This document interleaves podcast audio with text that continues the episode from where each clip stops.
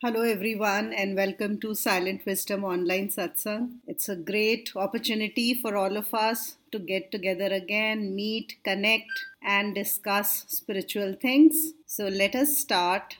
Uh, last week, uh, there were quite a few questions that came. One from the topic that I had done, the layers of the mind, plus, there were some other questions. So, I thought, why not continue with the same? And then, in case you have anything you want to share or discuss or ask, please do so.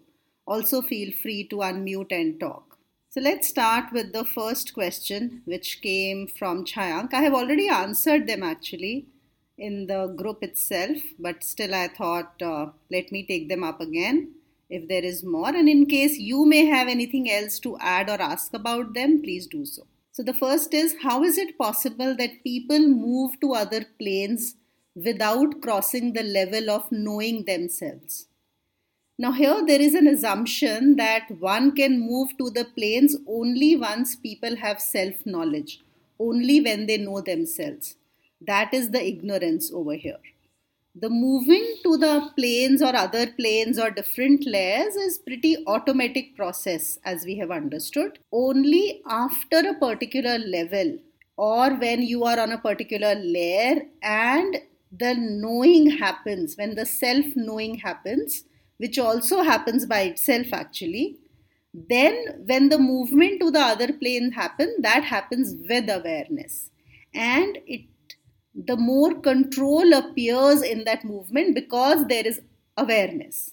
Otherwise it is happening all the time. Like as i said you know moving from waking state to sleeping state or moving from waking to dreaming or sleeping to dreaming. These are also in a way one can say these are different states but that is happening. Or at the time of death there is a possibility of moving to a different plane which is happening without knowing who you are. So that is automatic Second question is You mentioned there are infinite senses. Please share some resources to study them. Yes, there are infinite senses, and uh, the resources to study them would be shared by the Guru. There are, uh, see, these things are not shared very openly. Uh, like some of the things that one can easily refer to is what we know about the siddhis इसे ना for Hanuman ji नवनिधि सिद्धि के दाता सो Navnidhi or those nav siddhya that are there. No, asht siddhi navnidhi ke data, sorry. So eight siddhis. Now what are the siddhis? All the siddhis are nothing but access to certain senses. All those extraordinary or superpowers are nothing but an access to those particular senses which open up due to certain sadhana or due to grace. Like for Hanumanji, it is said that those who are uh, blessed by him, then he is the one who gives those powers to you. So what is he? What is it meant by he giving those powers to you? Basically, you get access to those particular senses through which you get those controls or those abilities or skills to do certain things which let's say on the human plane most people cannot do. So as i had mentioned last time in, in the earlier answer that if you are in a land where everyone is blind and you have eyes then you become that siddh only. So some of these things are mentioned but other infinite senses we get examples from various stories tales legends from our mythology many of the things which are mentioned. Nobody is talking about them openly because another way is that there is no way to prove them. How is, even if there is a book about those infinite senses, that these are the planes, this is where you go, these are the senses which would be there. There might be possibility that there is some, uh, there are some resources or books available uh, about that but then they would be shared by the guru with very few people those who understand and those who are not going to get confused by it. Because otherwise who is going to believe this? But we get references as i said in mythology. For example whenever we hear um, let's say you must have heard about uh, all of us would have read gulliver's travels. Now what was that? That means that it was an access to another plane. There must be some planes like that when he's talked about those travels. It is not imagination, that is where it is coming from. Even Harry Potter, when we talk about, or many of, uh, you know, all of these movies or books where there are all these stories about magic or different planes. Lately, right now, uh, the Avatar movie, which is very popular. So I haven't seen the Avatar 2, but in Avatar 1, where he's traveling to some moon, what is that? It is another astral plane. So you get references to these astral planes through these stories, movies, and all that.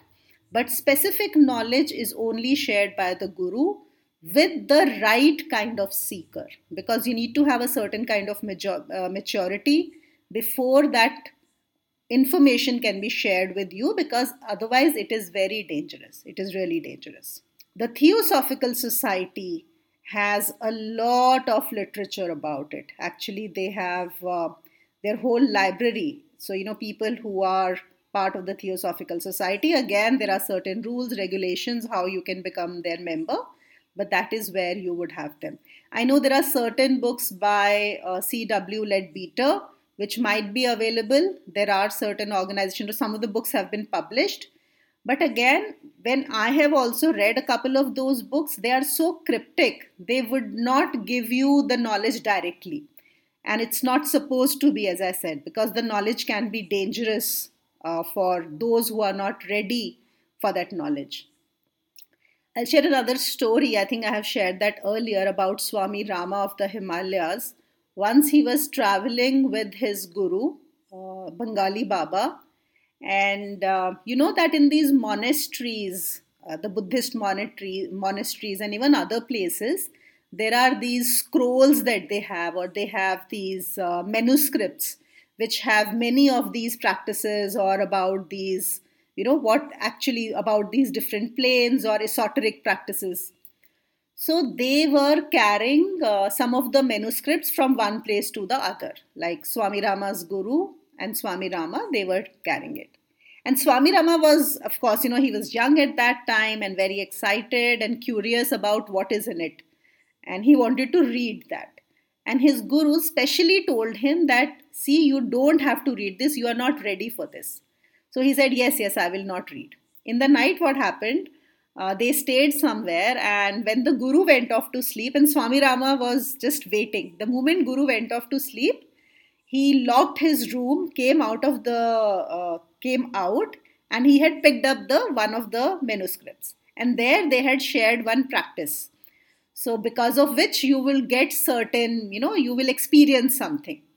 Uh, you will go into a different plane. So he thought, let me do it. And you know, what does my guru know? He doesn't know that I'm ready. He thought he was ready. He was mature enough to actually do that practice. And he started reciting that mantra. There was a mantra which was given. You had to recite it, I think, 1008 times.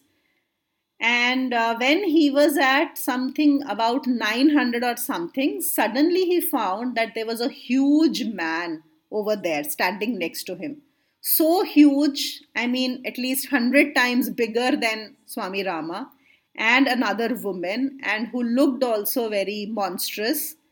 And the man said to the woman that, um, I'm very hungry. What are you going to feed me? And the woman just, you know, pointed out to Swami Rama and said, Oh, he's there now. I'll just cook him for you. And Swami Rama got so scared, he just started, uh, uh, you know, shivering uh, very badly and then he fainted. The next thing he knew, he was being slapped by his guru, and who made him wake up, and he was still shivering. And then the guru scolded him, of course, and told him that you stupid fool, what did you do? I had told you not to do this. These are practices. You you were not ready for it. And then he realized that yes, he was not ready. So sh- long answer for a short question. Uh, well, the bottom line is that uh, the resources or even what you should know about these things will only be shared by your guru then you he or she thinks that you are ready for it they are not shared openly okay sanjay had asked what are the typical dangers i i think uh, you got the answer sanjay in swami rama's story because you would not be prepared for what can happen. Like there are a lot of people who are very excited about uh, astral projection, for example. The astral projection does not only happen that you go to some nice, higher, beautiful planes. No, one can easily go into lower planes also. You can go into lower realms if you don't know the process, if you haven't taken the guidance of your guru. And you can get so scared, you can get so fearful that uh, it can actually affect you very, very badly. Yeah, Rajiv is saying be ready to be cooked. Absolutely. That is the danger. So, these things. That's why Guruji keeps saying, the path of knowledge is the safest, right? If you have to come into these things, then uh, there is a maturity and you need the support and guidance of the Guru, not without that. Third question How will the universal mother Aka Shakti will be explained? She is worshipped in many forms like Kali, Durga, and so on. Do these forms also undergo these levels? See, Shakti, the way we look at from path of knowledge perspective, is the whole illusion. It is the symbolism. It is the symbol, the Kali, Durga, and so on. Yes, they can also take certain forms. Nothing is difficult for them at all but uh, the Shakti herself is the Maya, is the illusion who is changing. So when we say Ardhanarishwar, the Shiv and the Shakti, Shiv is what is not changing, and Shakti is what is changing. So, what is changing is what is undergoing all those levels, and that is the Shakti herself. So, yes, everything is happening in her. If you will think of Shakti as only a form, a Devi, in a particular uh, woman's form and then thinking, is she going to change? Then that is a wrong perspective which is there. Fourth question What causes an unhappy person to deliberate further unhappiness rather than choosing happiness? Ironically, having full knowledge that happiness can eliminate earlier suffering, that what is the mechanism of such actions, such kind of person finds happiness in being more unhappy. That's so true, actually, that an unhappy person does not choose happiness but goes further and further into it.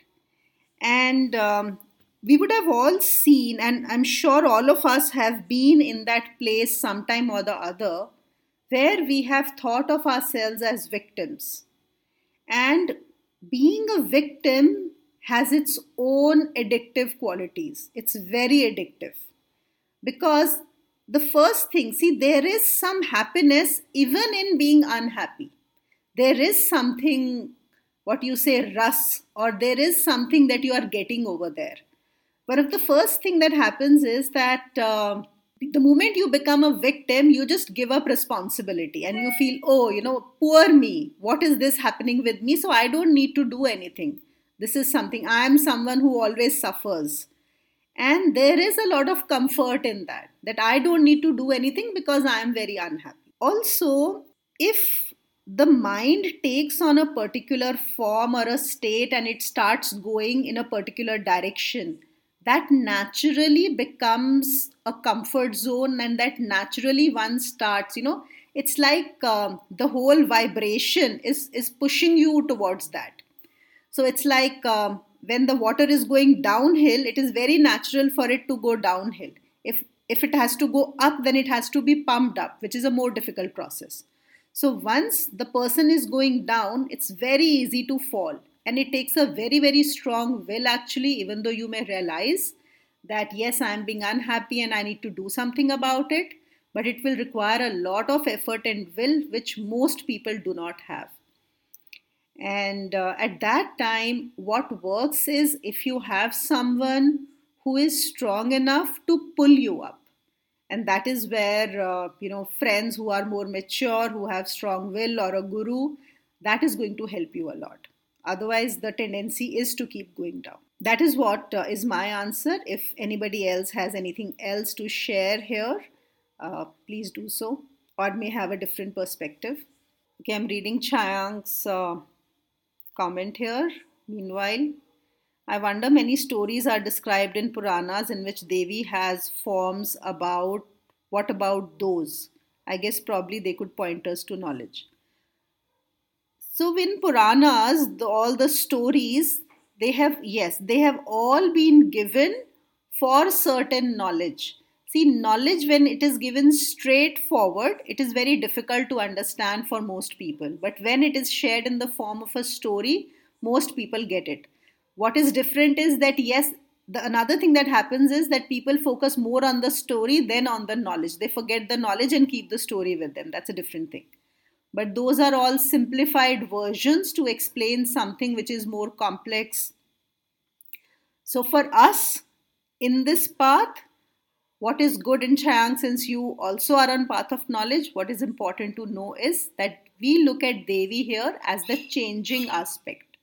The all the vibration, all the patterns, all the layers, everything which is changing, that is what we see as Devi. I'll read Rajiv's comment.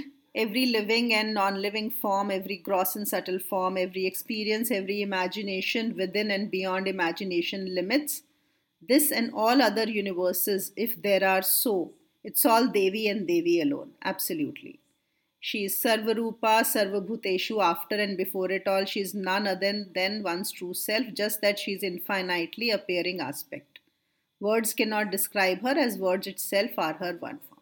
Absolutely beautiful. Yes. So, Chayang, stop uh, thinking too much about from the form or the Puranas. Don't mix paths over here anytime we will mix parts, there is going to be confusion. I think here it is the most simpler way that it has been defined. What do we mean by Devi or? Okay, I'm moving on to the fifth question. How to choose a meaningful life? How can I judge if having a family is more meaningful or a career or devoting life for a social cause? Okay, I'm going to ask all of you here what do you think about it, about this question? Uh, this came in actually in one of uh, the sessions this week uh, with a you know with a person who's not very spiritual. It was more of a counseling kind of a thing, but I thought let me take it up here. So, how would you guide a person who's asking you that how do I choose a meaningful life? Satya is saying whatever gives happiness is meaningful. Yes, very good answer. Whatever gives you happiness. Anaya is saying a life that gives you satisfaction and peace and happiness. Yes, very much. Very nice. Satya is also saying and peace. Yes, happiness and peace. Madhuri is saying from non dual perspective, there is no one that can choose. Yes, that's also a very good answer, Madhuri. That from a non dual perspective, there is nobody who is choosing. So, whatever happens, right?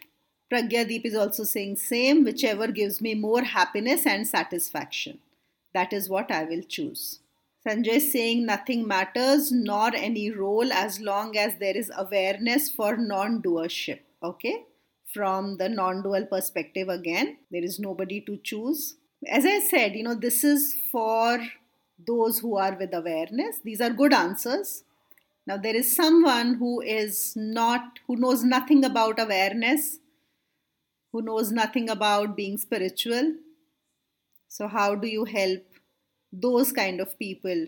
Madhuri saying, but in duality, happiness and peace will be preferred. Yes. Sanjay saying this answer is more correct in duality, satisfaction and peace. Yes. And actually, for this, we need an answer in duality. Somebody who has moved to non duality wouldn't even ask such a question. This question itself is meaningless for that person, no?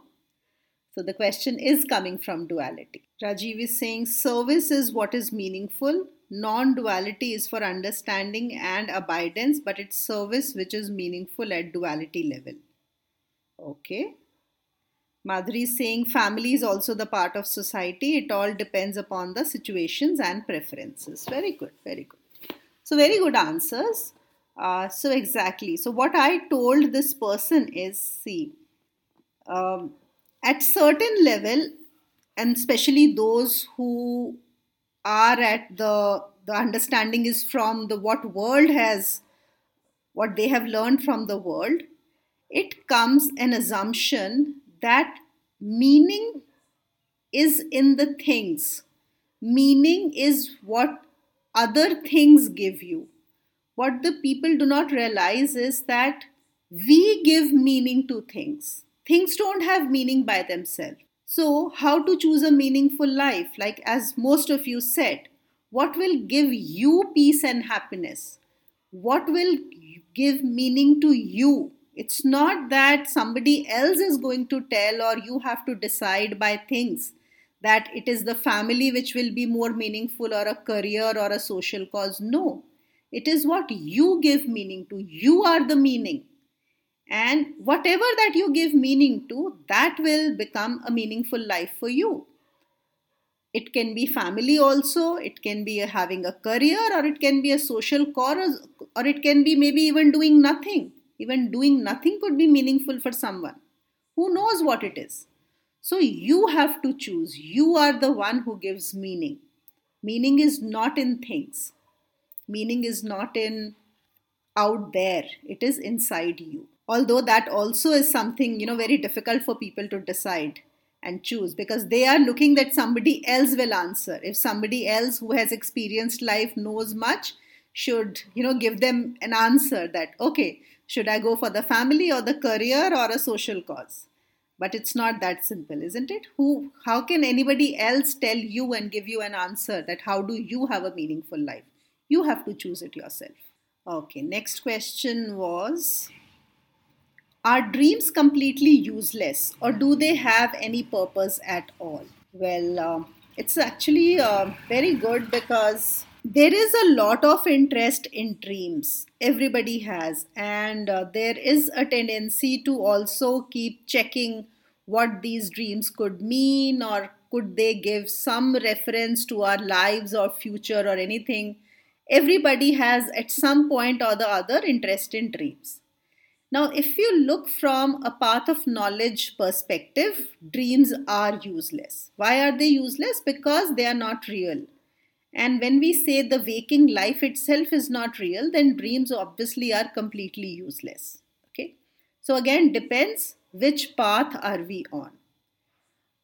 From a psychotherapy perspective, and from for those people who do not have any awareness at all, dreams become very useful because they give you a sense they give you some clue into your personality they give you some clue because some people are very good at hiding they have done a lot of suppression and repression.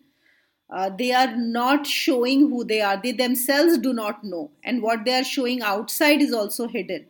And that is where dreams become meaningful because in the dreams there is a high possibility that your real self or your personality real self not the real self in the experiencer but your personality may be showing through. And it may give some hints and ideas about uh, what is working for you or what is happening for you. So one from a psychotherapy perspective.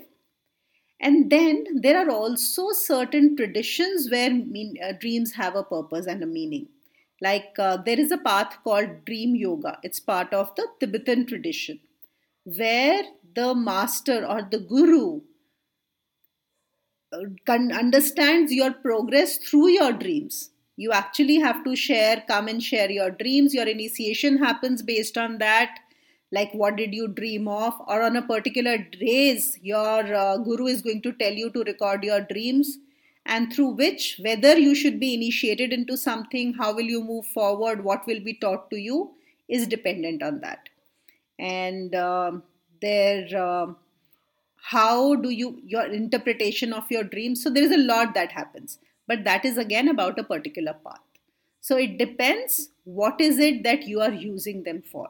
If you are here on the path of knowledge then dreams are completely useless if you are using them for psychotherapy, yes, they will be very useful. If you are part of the dream yoga tradition, then yes, they are useful.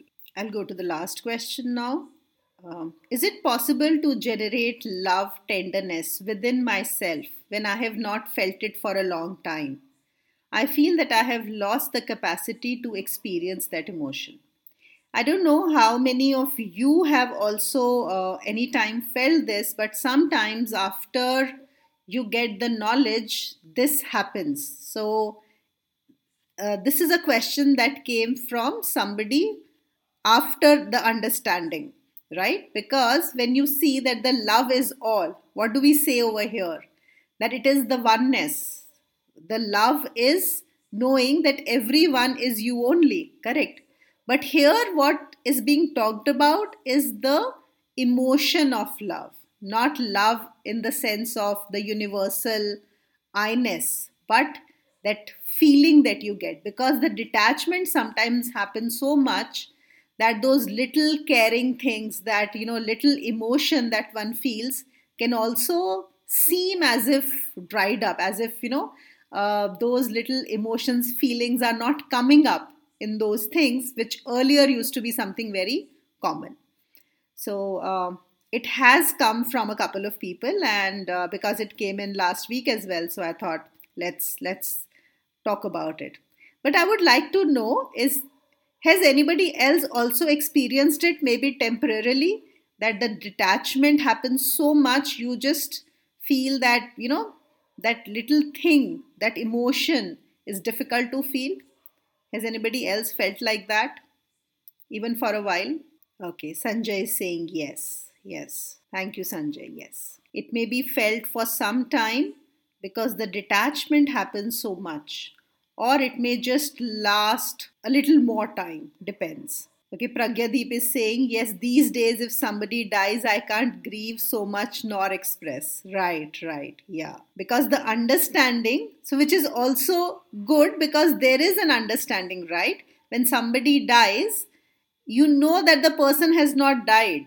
Correct that the real person is there the real is there right it is only that one particular form, which was supposed to be for a limited period, temporary, that itself is gone. So, yes, it becomes difficult.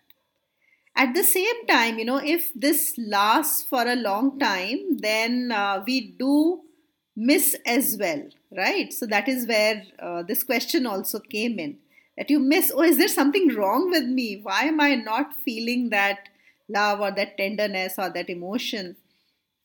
Yeah, Madhuri is also saying same here, right?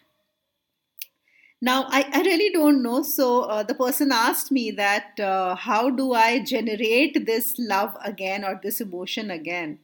So, I just uh, tried uh, this one thing and, and, and, I'm going to share with you all. I don't know whether it will work. It, it may work for somebody. You can try it and let me know if it works for you. That um, I think, yes, one can still generate that emotion. So I'll give you an example. Like, uh, if let's say everything is fine, but if you want to think of uh, something, you know, which something bad that happened to you, and somebody had said something, something which you had felt very badly, maybe at some point of time.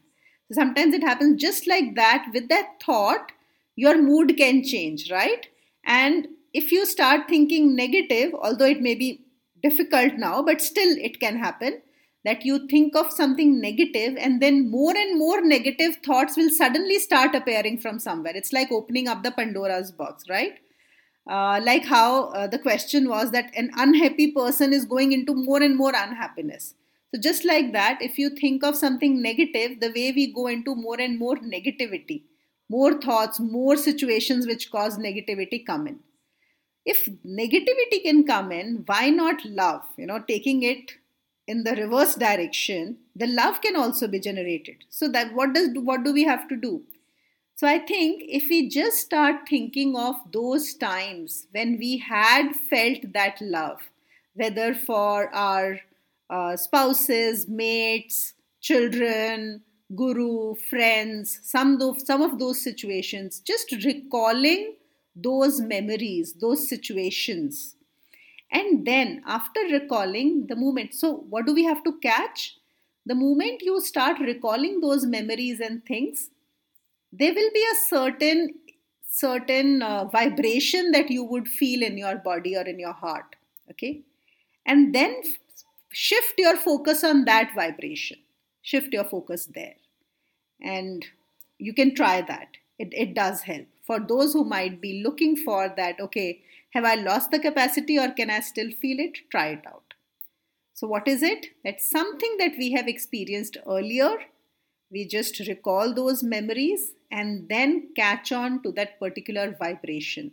Because the more we will pay attention to, whatever we pay attention to, that expands. So one can do that. This is my answer to this question. This is the answer that I gave.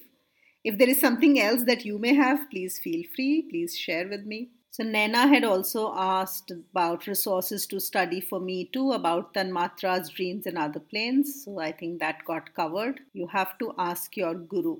And now to Guruji is coming with Tantra Bodhi program very soon and i'm sure a lot will be shared over there and not only can you just study about or you know know that in theory he is sharing things that you can actually experience them.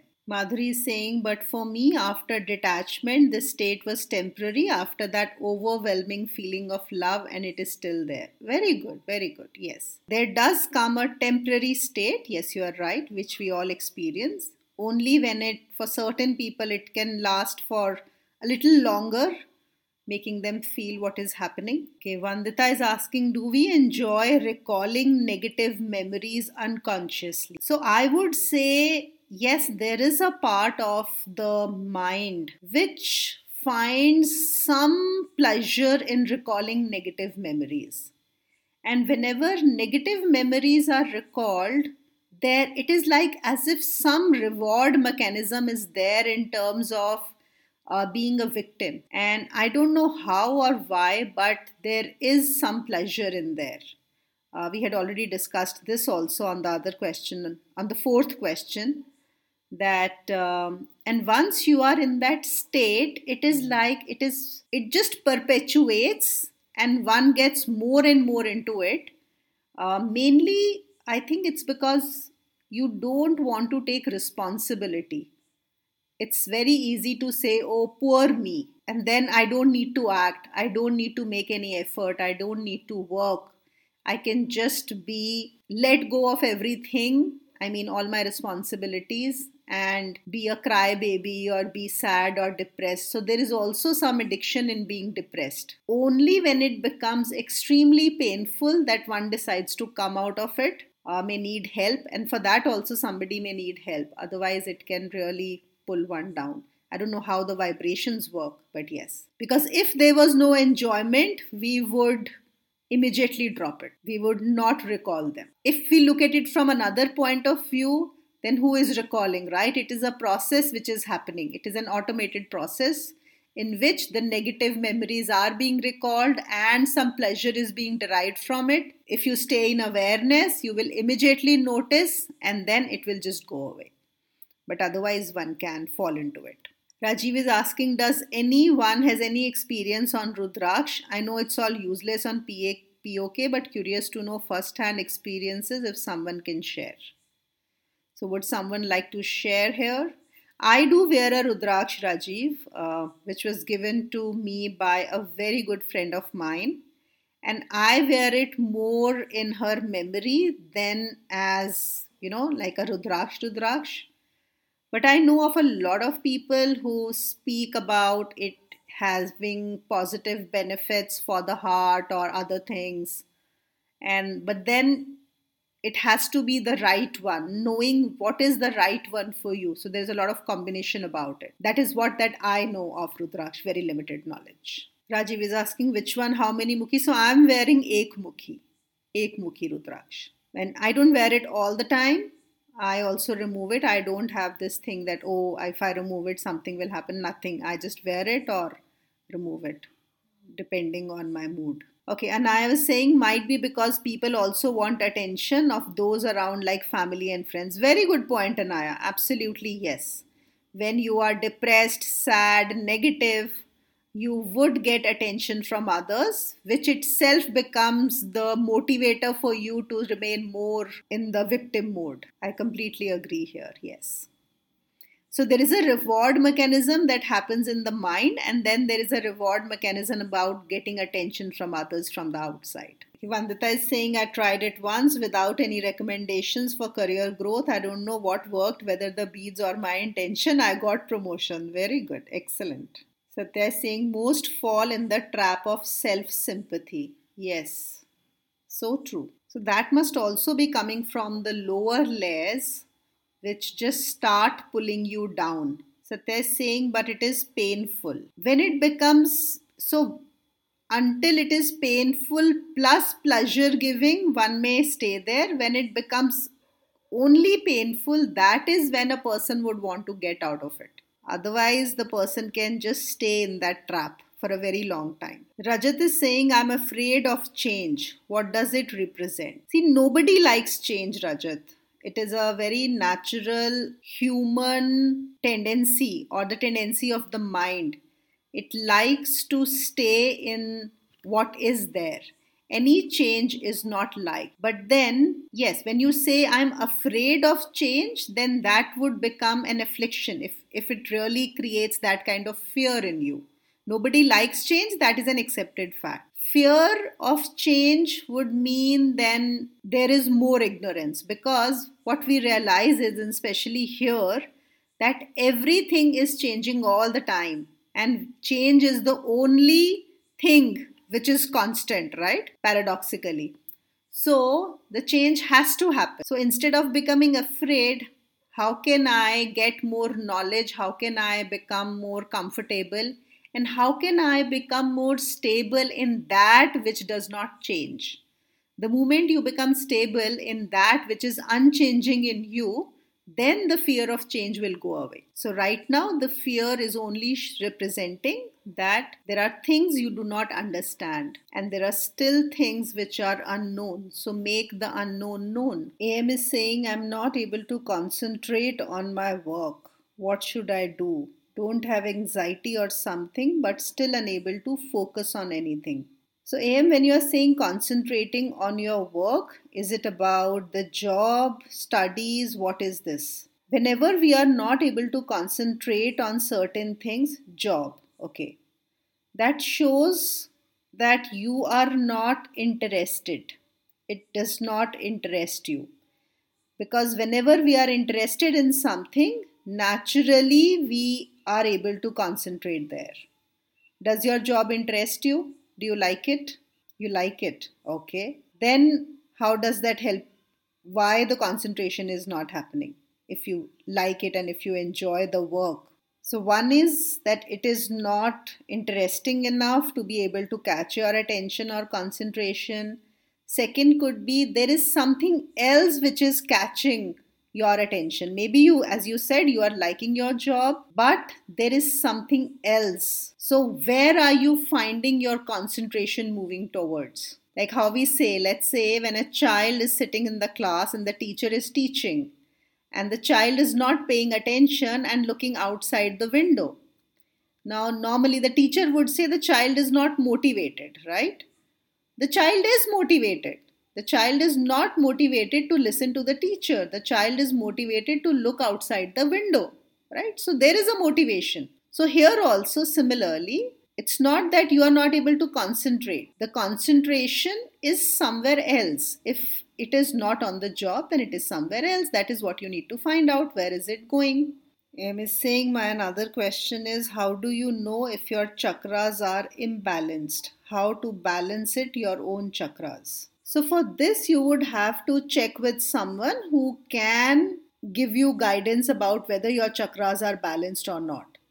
If you haven't learned that, it is not, uh, you have not learned it as part of your practice, then don't try to balance your own chakras. You have to take proper guidance from someone. And the ways, very simple ways of knowing the chakras are imbalanced is if there is suffering in the life, if there are problems in life if you are not at peace, if you are not happy, things are not going well, you have a lot of disturbance, there is no peace, then you know that the chakras are imbalanced. But to balance your chakras, you need proper guidance. Madhuri is saying there is a child in my family calling himself as Vicky. He is just 1.5 years old. Whenever someone call him by his name, he says, I'm Vicky. There is no other child in his neighborhood, and also there is not TV. Can't get the reason. He keeps crying unless they call him that, yes, you are Vicky. Maybe there is some remembrance from, you know, one can, nobody can know, one can only interpret that, yes, Satya also said the same, that maybe remembers the previous life, that name. But at 1.5 years, yeah, children do start talking. So there is a possibility he may have remembrance, which is likely to go away in some time as he will grow. Very, very few, very rare cases continue to have that remembrance. Yeah, Rajiv has a good solution. Let everyone start calling him Vicky. Problem solved. True. He can be named Vicky. Guess Satya is saying, My son was like that as a toddler, not anymore. He would say that I am not his mother, this is not his home.